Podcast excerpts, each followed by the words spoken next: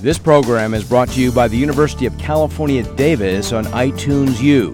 For more information, please visit us at itunes.ucdavis.edu. From the University of California at Davis, this is Newswatch. These dairy goats are not your average run of the mill farm animals. They have been genetically engineered to carry a human gene that protects against diarrheal diseases that can kill more than 2 million children a year. The gene we've put in is human lysozyme, and that's actually a gene which is very prevalent in human milk. It's also something that you eat every time you swallow saliva. So we know it's not allergenic, we know it's not toxic, and of the various lysozyme genes, it's actually one of the more active in terms of its antimicrobial function. So it seemed to us to be a perfect choice. Scientists from Brazil, where diarrhea causing bacteria are a problem, are hoping to begin human trials in their country with this genetically enhanced goat's milk.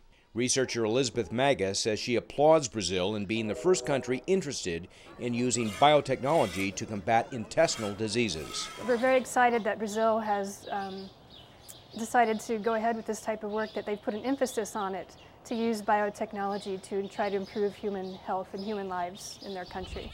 UC Davis hopes to be shipping semen and embryos from their goat population to Brazil, where it is hoped a new herd will begin producing this enzyme enriched milk. A goat has 1,600 times less lysozyme in its milk than does human milk. The researchers hope that in the future, the milk produced from goats will be distributed in a liquid or powder form to improve children's diets around the world. Paul Pfotenhauer reporting from UC Davis. For more information, please log on to broadcast.ucdavis.edu.